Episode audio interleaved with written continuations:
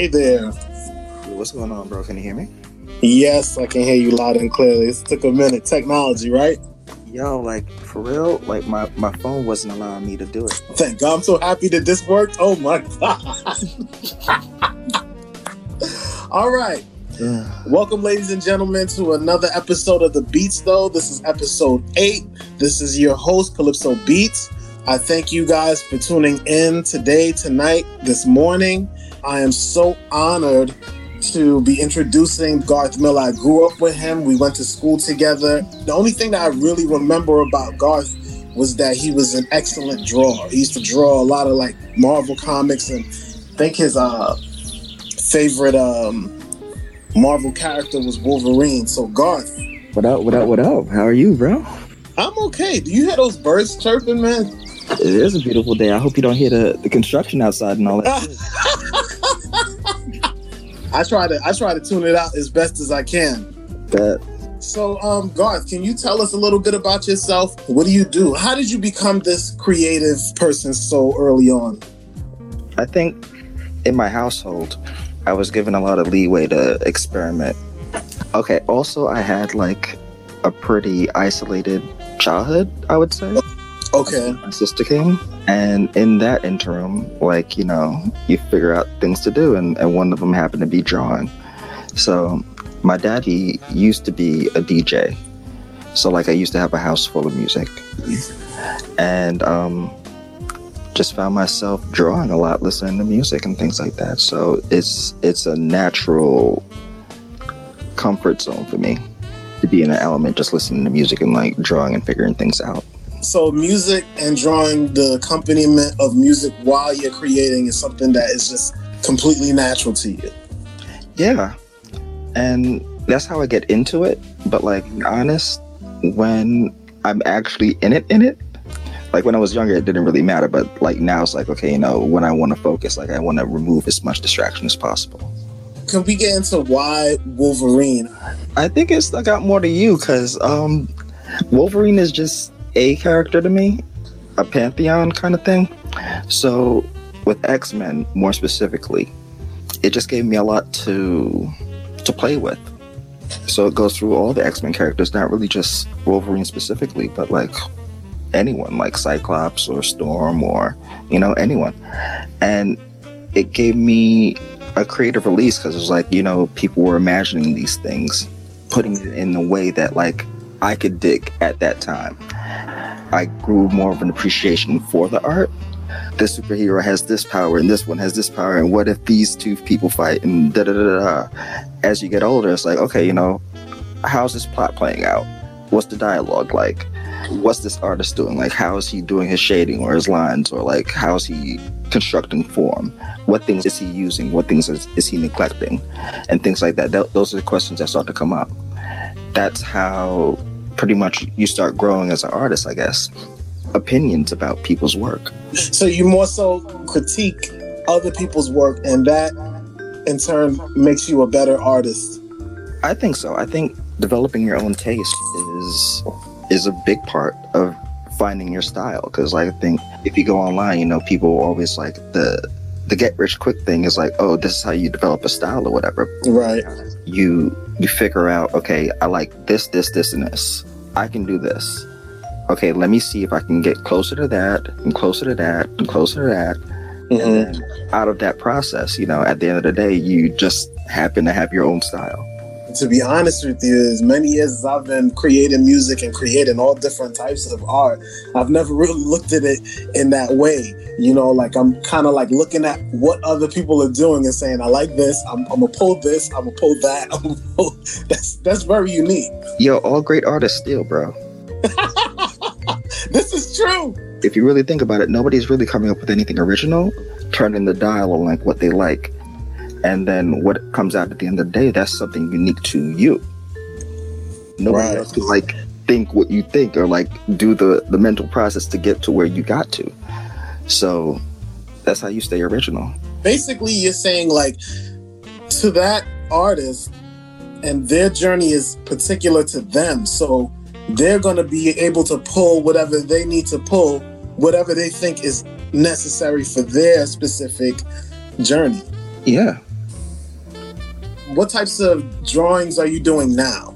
Presently, I just got some new tools, so like I'm experimenting more with like digital art, and and that's a whole nother thing because like my comfort zone is like a pencil and pen and a pad, and like just figuring things out that way, and um, just moving more these days to learning the digital process and like getting comfortable in that environment and using different colors mask layers and all that kind of stuff right and just finding like my my new sweet spot in that in that zone so what do you think about going from using like traditional art materials into using digital way of like working with with art and creating art i'm glad that i went from traditional to digital instead of having to go from digital to traditional.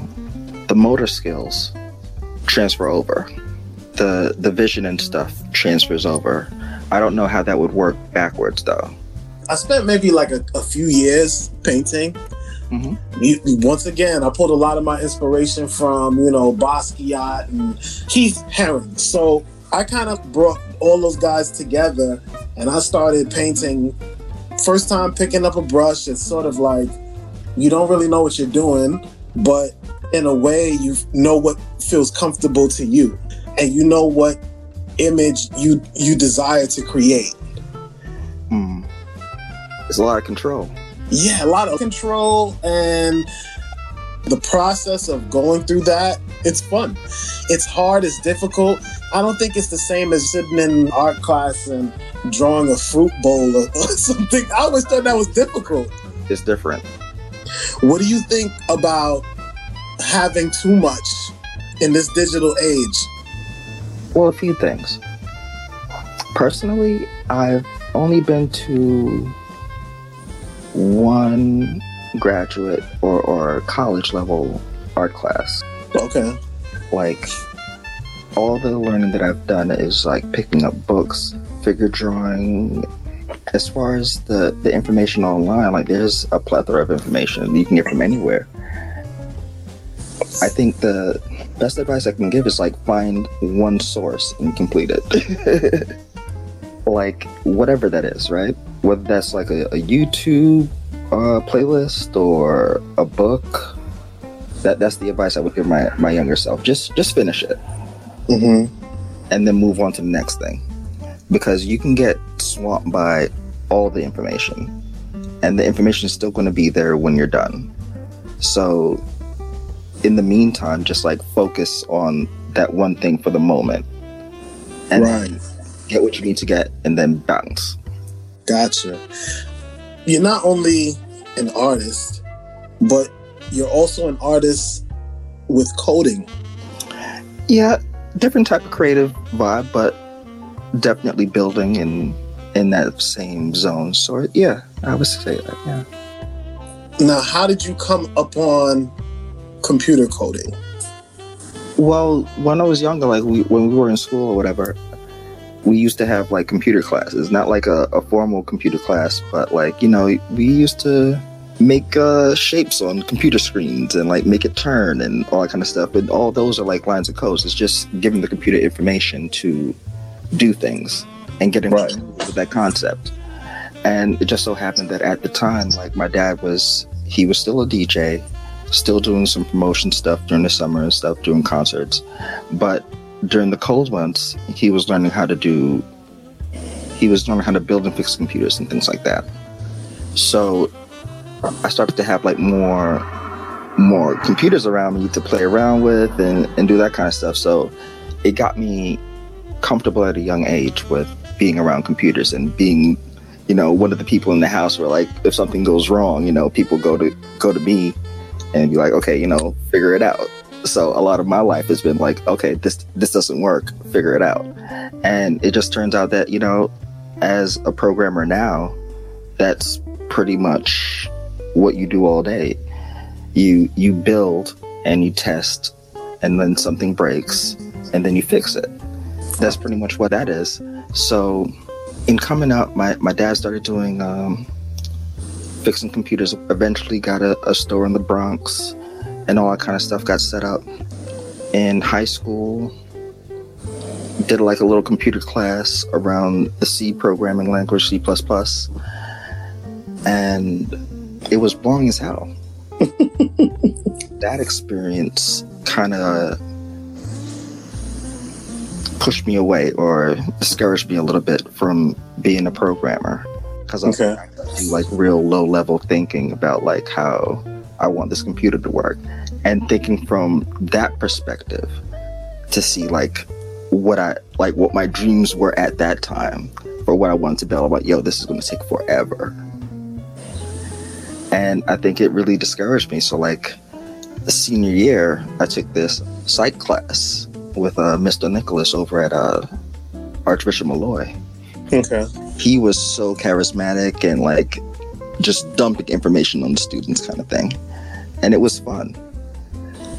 It showed me how much I enjoyed humans and the dialogue and the structure of humans as far as like a social thing and a psychological thing. Mm-hmm. And that just like fascinated fascinated me to no end.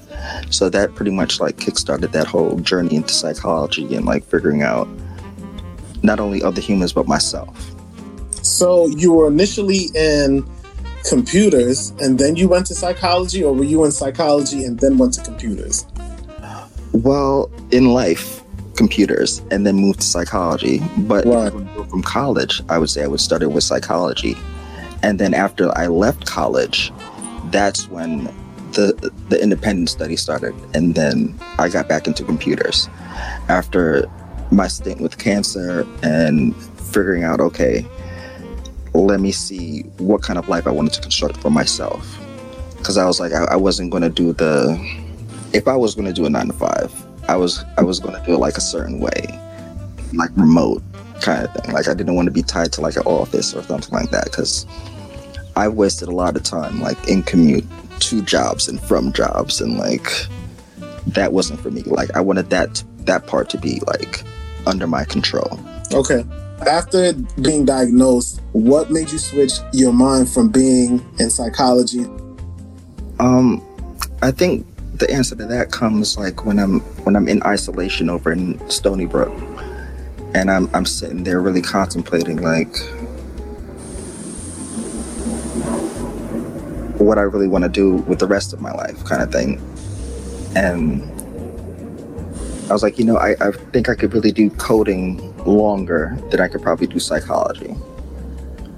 Really? For me to jump back into it and like do all that kind of stuff, I was like, uh, I don't know if I want to be like tied down in that type of way. Like if I wanted to, if I want to learn, I'm I want to do it like on, on my pace, kind of thing. So that's kind of like where that started. Just like figuring out how do I create the life that I want, mm-hmm. and what is already around me, or what can I touch that can get me closer to that.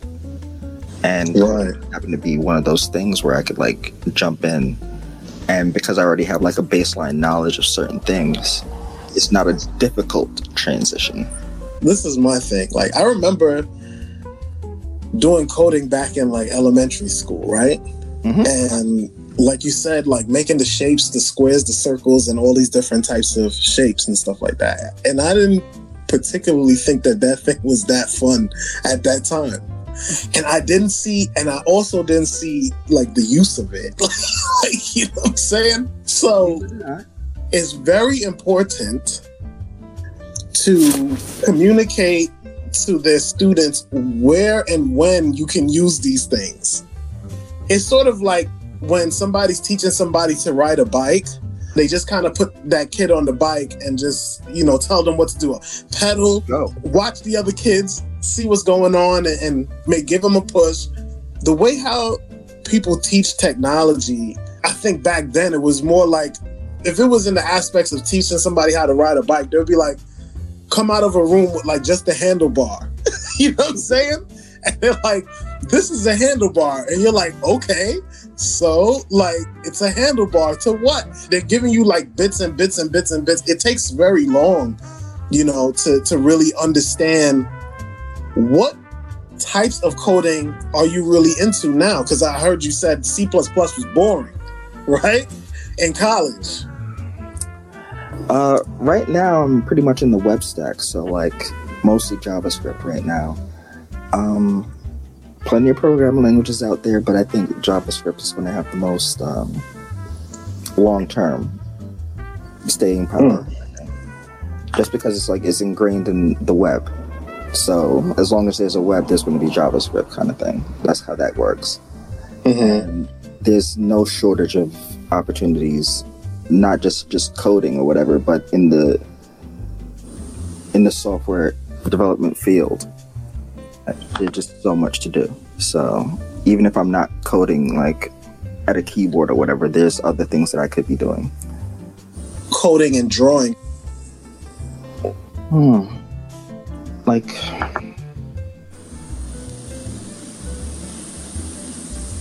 I would say it's like different muscles, right? um, with drawing, I'm I'm relying on like my my vision. Mm-hmm. Like I'm always correcting with my vision. With coding, it's a little bit different. Like I'm not using my vision so much. Like I, vision comes in when you take a step back from your code and you look at it, mm-hmm. your style, and by the style you can tell like the quality kind of it's it's a weird thing. But you can pretty much tell if something is gonna break if you can zoom out a little bit and look at like how you stacked your logic. Right. And i don't think there's there's much overlap more so than that okay i'm like how you prepare so like okay. have like their workflow kind of. So like when I draw, it's like I have an idea and then I get some references and then I start sketching and then from the sketches I like I flesh those out like the ideas that I like and mm-hmm. you know, like I start going in and then I start like actually putting something together. And that could take days. Same thing right. um, coding. It's like I have an idea, like I wireframe it. I look, I look at it like, okay, you know, this makes sense. Like, what else do I want to add to it? I may look in some other sites like Dribbble or Awwwards, mm-hmm. and look at like what other creators are doing. The same thing like I would do with art. Those are like references that you use that you pull from to create something. Yeah. So I'm like, what's fresh? All right. You don't want your site looking like it came from like 1995 or whatever. looking like MySpace. right? You got the music yeah. thing in the bottom corner or whatever. Yeah, the music player. Like, ah. So. Oh man. So that's how that goes, and like you just get to work, kind of. You just put the pieces together. How long have you actually been coding? I would say about four years good. Like four years like actually doing things like on a journey kind of thing. I think before that it was more so like I was touching it and like, okay, I don't know. And it's like I was overwhelmed by the information. You can just jump in It's like all these programming languages, where do I start? kind of thing. Right. Then you get enough information, you talk to enough people, and it's like, okay, if you want to make it simpler for yourself, like look at jobs and like what what do they require or say they want, and then work backwards. Mm. So in that sense, it's like okay, I trimmed down a lot of the information that I actually needed, and then started working from there.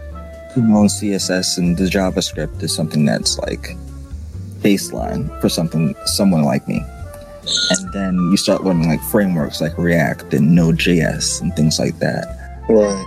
Your ability to do things on the team. And I think more so coding would be like a team sport and art is like a, a single player kind of thing. Unless you're collaborating and doing things like that. And that just depends on the, the type of art that you're trying to create. We were speaking on the different rabbit holes that we went through individually uh, how important do you think that is? And do you think that that's a process that all kids have to go through in order to figure out what they actually want to do. I would say, yeah. I would say it's especially for artists, it's almost mandatory. But I would say that it it's better in conjunction with other things that are keeping you like stable. Because there is a, a potential of like ending up lost kind of if you don't have any like structure to it. Unless you're just like that boastful and like you can just ram through all the, the roadblocks. Ramming through the roadblocks. Yeah like i've met some people that like probably have no business doing x y or z but because they feel that they should be doing x y and z nothing can mm-hmm. really stop them what was your rabbit hole that you went down as a kid that caused you to come to this point now in your life? What rabbit holes did I go down? I think I've been down so many rabbit holes though. like religion and psychology and cooking. Like there's there's so many rabbit holes that I've I've been down. Like I'm on a on a gardening rabbit hole right now. Like, um, but I think it's important for everybody to have something to nerd out about. More, more importantly, like something mm-hmm. that they're passionate about, even if it's not something that they feel like is externally important to other people. It's just mm. something for them to have that intellectual curiosity about.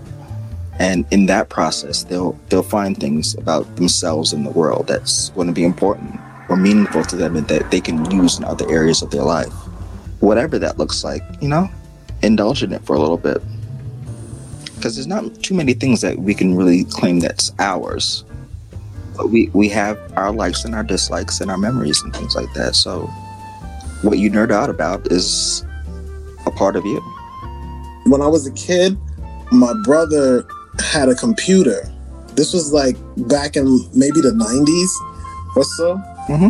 He was creating some sort of video game, like very simple platform video game, like Super Mario or something. Okay. It was very basic. It was like it was like a line on the screen, some kind of figure, like a human being figure. This figure just jumping up and down through this scrolling platform game. I was taken back by it because I was like, oh, this is how you make video games. you know, you know, like, but as a kid, you don't, you don't know the amount of people that it takes to make a video game. Oh man, and how much work goes into it. You know, coding is a thing that everybody is going to have to know, pretty much. Fashion. Yeah, I think that's where we're going to go in the future. As far as like, there's going to be a baseline level of coding that you probably need to know, and because like there's going to be so much abstraction from automation or whatever. So like whatever automation can handle is probably what you're going to be able to handle. Whatever abstraction level we've gotten to as far as automation goes, to know some level of coding to go beyond that, to do right. little bits. So I think that's one of the ways that people can job proof themselves in the future as far as how we're going. When you talk about drones and dogs, like robotic dogs and robots, people get scared because they just don't understand how these things work. They don't understand how they make the decisions that they make. So they automatically get on a defensive about it. And I'm more so the type of person that I look at these things and I'm like, I'm not scared of it. I really want to know how these things work and how do they make the decisions that they make. The deeper and deeper I go into computers and graphics and all these different things, I realized that a lot of these things are just code that people have just put into these things. Yeah. Ultimately, it all goes back to a creative process. And that creative process comes from a human being. At the end of the day. What does the future for Garth Miller look like? Ah. Ah. Maybe a couple businesses? I don't. Okay. Living remotely and operating businesses that way, having a remote team, and yeah, seeing what the clients need. Cool. This allows you to have the freedom to live and experience life to its fullest. We're trying to get there. Not just there yet. I think right now, like I'm in the phase where I'm still on the grind kind of thing. But what I'm working towards is is that future. And I don't think I have to wait that long, honestly. Yeah, it just takes a little bit more legwork and a little bit more investment as far as like getting the the right people consistently in the right places. Like the blueprint's already made. It's just doing the legwork. Garth, this was a great discussion that I had with you today. We talked about everything from computers to video games to the Marvel Universe. It was a great conversation. Thank you, bro. Thank you for being on the show, ladies and gentlemen. This is Kalipso Btz for the Beats, though. Have a great day, great evening, great morning. You can find my show at thebtztho.com or you can email me for suggestions. Or if you want to be a guest on the show, you can email me at thebtztho at gmail.com. And Garth, how can people reach you if they need to find you about coding questions?